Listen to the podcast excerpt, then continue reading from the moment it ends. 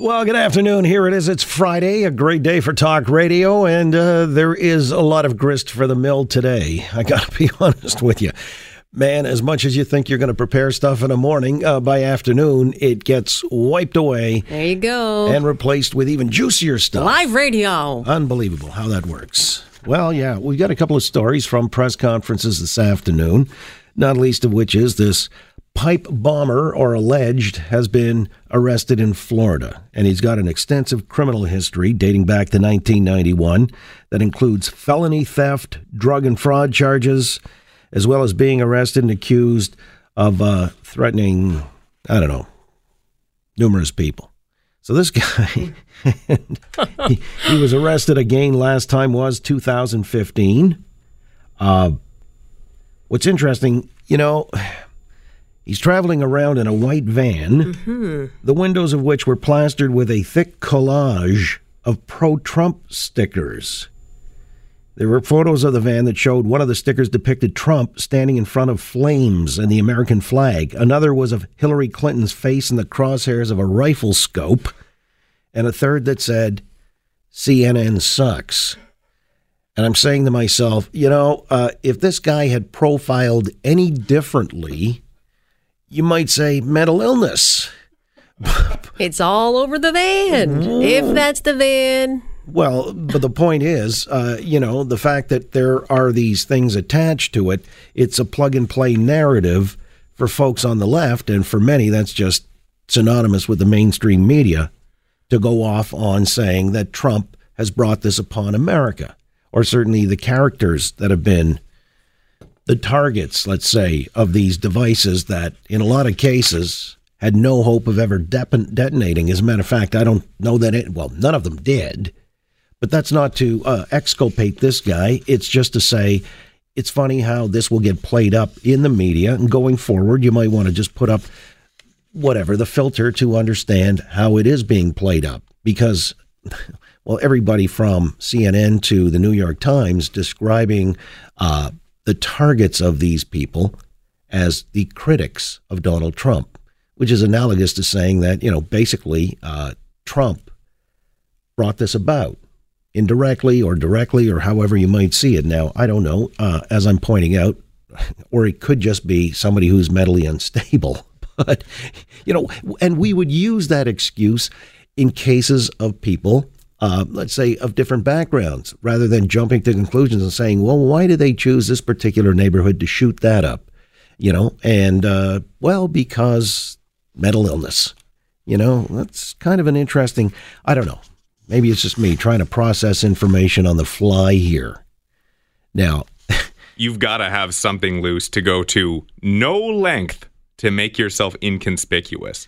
Well, yeah, basically, uh, you know, and this is what lends itself to these conspiracy theories that believe this guy is a false flag operative or something. I mean, how could you make it more obvious? He's driving up and down Main Street leaning on the horn, and he's got speakers out the windows saying, you know, hey, Trump uh, is the greatest. CNN sucks. You wouldn't, you wouldn't necessarily see him as a suspect now, would you?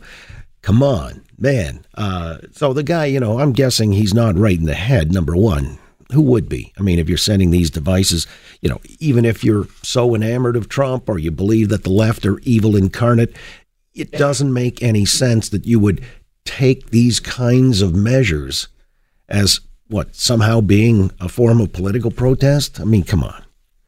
But that's something that we'll have to chew down on in the ensuing days and weeks ahead because the FBI, they say they've got their man or believe they have, certainly. And uh, it seems like there's en- enough incriminating evidence, including fingerprints, that would dial back into the dude.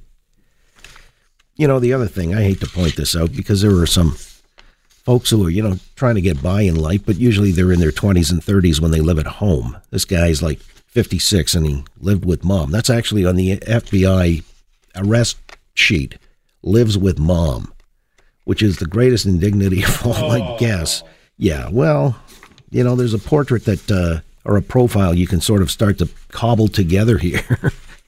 Yet, you know, the van uh, will be front and center to a narrative that will take, well, it's already taken hold, that the people targeted all were critical of Trump. Ergo, this guy was acting at the behest of the whipped up rhetoric from the Trumpians or the Donald himself, and he just decided to act as the shock troops for, you know, the Trump blowback. I don't know. I just see it, uh, you know, if we're going to ascribe mental illness to a lot of people in other circumstances, then why not this time around? Or is that missing some point here? The larger point. You know, I don't want to politicize this, but it it could just be a simple case of mental illness. Guy's 56, lives in Aventura, Florida, which is just north of Miami. A lovely place. I'm going there next month, actually. Yeah, the Aventura Mall is uh, one of the biggest malls in America. I'm not going to the mall per se. Yeah, I'm not going to Florida. We have malls here, John. Yeah, so I can shop, you know. Not like in Florida. Sherway and Yorkdale aren't doing it for me. I go to, no, you know, it's around American Thanksgiving and uh, Sure. like to go on a golf tournament down there and, uh, Good you know, golfing. play across the street there at uh, Turnberry. This is where uh, I th- I think it's kind of interesting that this is an overt or obvious connection that's being made here. Whereas then you've got the Sherman case. That was the other story that came out with a news conference today. Uh, the team of private investigators led by Brian Greenspan, the noted attorney, defense attorney, uh, he's been heading this up since uh, late last year because uh, the family weren't buying what the police were selling, that it was a murder suicide. And so now, uh, you know, the police finally did come around to seeing it their way, and they retracted the murder suicide. But it seemed after several weeks had passed, they were willing to accept it was a double homicide. And nobody's been found yet or, you know, charged.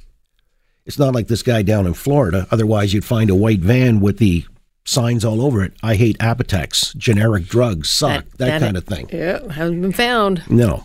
Uh, and so what they're doing is offering a $10 million reward. Now, I don't know if that's going to do anything. $10 million is a, a lot of jack, but it looks to me, uh, you know, when you talk to people, this is you know, something approximating a professional hit. No signs of entry into the home. Although, interestingly enough, where are the police in this? And I know the chief is supposed to give a statement here later this afternoon. I'm curious to see what that is so that we can jump all over it because there are some who are implicating the, the Toronto police force for being shoddy in doing their work on this uh, right at, you know in the initial stages is where you tend to glean the most evidence when it's fresh Right, first 24 hours, first 12 hours, immediately. Right, there's a, there's a lot of information, and yeah, we go back over this case, and it's uh, I find it fascinating because there's so many facets to it. But the fact that there's no um, you know evidence that was able to be used, that there's there's no um, suspects. Well, yeah, but the Toronto police, right off the hop, says there were no signs of forced entry into the home and they were not looking for suspects. And they also floated the narrative that they believe Barry Sherman may have killed his wife before taking his own life. And that's where the family said, uh uh we don't accept that. That's not the way they rolled. So what we're doing is uh, hiring our own investigator, if you will. This is uh, Brian Greenspan, who in turn uh, hired a lot of different uh, retired type of forensic experts and police uh, ex-police officers, homicide intelligence detectives from the Toronto Police Service, a former forensics expert from the Ontario Provincial Police to conduct a parallel investigation. And that's where the Toronto police had to recant because it looked like they had missed some key evidence early on.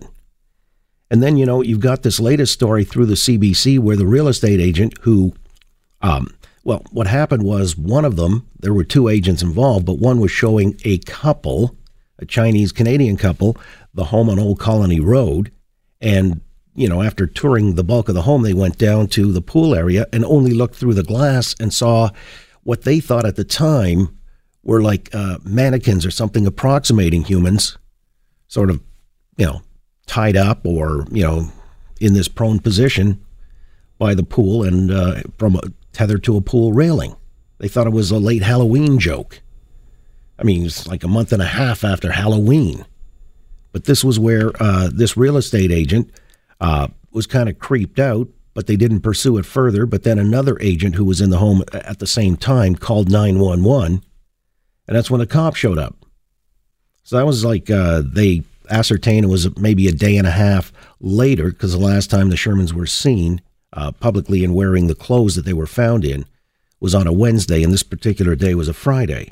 But what the agent said was it was at least a week or two after police first started investigating the deaths uh, that they reached out to him and his clients. The real estate agent said that it was, you know, a week or two. And this person was one of those who first discovered the bodies or saw and didn't realize what he had seen. Like a week or two later. Who's Uh, Memories start to fade. Let's go. Yeah, but really, why even? I mean, this would be the principal person you would first want to investigate, like right off the hop. The first real witnesses of of the you know the the situation of the crime scene. Well, and, and then, according to the reports from the CBC, they reached out to the Toronto cops to ask why investigators seemingly waited for up to two weeks before interviewing potentially key witnesses inside the Sherman home at the time. And the Toronto police response was uh, those are details the service cannot discuss. really? Cannot or uh, wish not to. There's a whole lot of accountability here missing. And my question is uh, I'm kind of curious to see what Saunders has to say in response, because this does not look good on them. We knew it at the time that they had to recant number one. But the question is should heads be rolling because of the way that this, it looks on the face of it anyway? Prima facie uh, evidence shows that uh, the cops bungled the scene. They missed out. Am I missing something? This is my, let's call it layperson's interpretation of things. And then the uh, real estate agent says to CBC the police contacted him again recently, recently, asking him to come in for fingerprinting. However, he hasn't yet been told uh, when or where that'll happen. Are you kidding me? 10 months later? Dude who was on the scene had access to the home through the lockbox or something else? They're going to print that person now? Whose fingerprints are all over the home and they would have to be able to distinguish at the time? Well, I, you know, you hate to be critical sometimes because I guess it's a t- but seriously, uh, this seems slipshod to me at best. And so the family's personal investigative team led by Brian Greenspan offering a $10 million reward. Now, man, you can make it 50. I don't know that they're ever going to find these dudes. Too much time has gone by. Seems like a professional hit. You know, the speculation from people with whom I've discussed this, you know, not that they're necessarily in the know or experts in the field, but, you know, just looking at past occasions where these kinds of things have happened. Usually professional killers are gone, you know, within hours. They're out of the country or something like that. They don't drive a van covered in propaganda down the road. No, no. That's what I'm saying. You know, there's a distinction between these two types of heinous crimes. Uh, one guy was rather overt and probably easily caught. Uh, I might even suggest to you that he was so overt, uh, he might have eluded capture or suspicion because nobody in their right minds would have said, Are you kidding me? Uh, this guy? No, can't be. This is just too obvious. Let's go looking a little deeper than this. And on the other hand, with the Sherman case, uh, this one is confounding even the private investigators, although they're putting up $10 million. And uh, in the same manner, they're kind of indicting the Toronto Police Service for having done a bad job initially in the very crucial initial stages. So the question becomes what will Chief Saunders have to say in response this afternoon at some point? We hope to hear from him. But I'm just wondering now, if this is case of not fingerprinting some of the folks in the immediate aftermath who might have, you know, been present in the home at least, doesn't that tell you that this was a slipshod operation? Isn't there something that for which they should be held accountable? Well, and with the home being, you know, up for sale, it really opens up the opportunity for a lot of strangers to make their way through the home under the guise of, you know, buying, and that could also make people in the area or people involved with the sale of the home less suspicious. Oh, well, that's someone that's possibly involved in the the selling of the, the Sherman home. Well, I mean, right. It opens up the door to tons of strangers when you sell your home. Well, there you go. Opens the door because there are no signs of forced entry to the home, according to the police. Mm-hmm. And they're not looking for suspects. Mm-hmm. So, is it possible somebody obvious under their noses? You would want to think in the immediate recruitment of potential witnesses. the Start re- there. Well, the real estate agent. Now that individual's been contacted to come in for fingerprinting. All those potential buyers moving in and out. Can you imagine how much DNA, how many fingerprints are all over everything? Yeah. Well, uh, again, Toronto police don't want to say why they can't discuss these uh, this laxity in interviewing potentially key witnesses. My my question to you, and uh, you know, we'll try to update the file certainly as Chief Saunders has more to say on in response to uh, what Brian Greenspan said at a press conference earlier this afternoon. Ten million dollar reward, uh, you know, sort of a veiled condemnation of the Toronto Police Service. Should heads roll? Do you think there are some folks for whom this ought to be uh, a firing offense? I mean, you're just not doing your jobs, or you're not competent in this regard. Is that too critical, or is that about fair, a fair assessment in this way? And we'll flush out whatever more comes down the pipe as far as, well, pipe is the wrong word because that's, of course, the type of bomb it was meant to be. Although uh, there's no verification that any of these things was capable of exploding, but that may not be the point. It's uh, merely to send a, se- a, signal and to terrorize. And the question is uh, whether now this will redound against Trump and the Republicans in the midterms a matter of 11 days out. Some people were seeing this as being the MO, or again, you know, in the old Roman expression in law, cui bono, who benefits, and uh, conspiracy theorists found it fertile ground to suspect it may have been a false flag operation. Can't speak to that, just uh, to the matter that this guy was caught, or the alleged perp was caught, uh, and now I want to talk about one who wasn't and that has to do with the Sherman case and whether the Toronto Police Service dropped the ball. What is your assessment? 870-6400. We'll take some calls. Conrad Black is going to join us, as he does every Friday at the bottom of the hour shortly, and uh, we'll discuss after 20 years of the National Post, which is a fine newspaper Conrad founded. He explains in a column in that paper tomorrow why he did so, and uh, in a way, too, that's a condemnation of much of the mainstream media.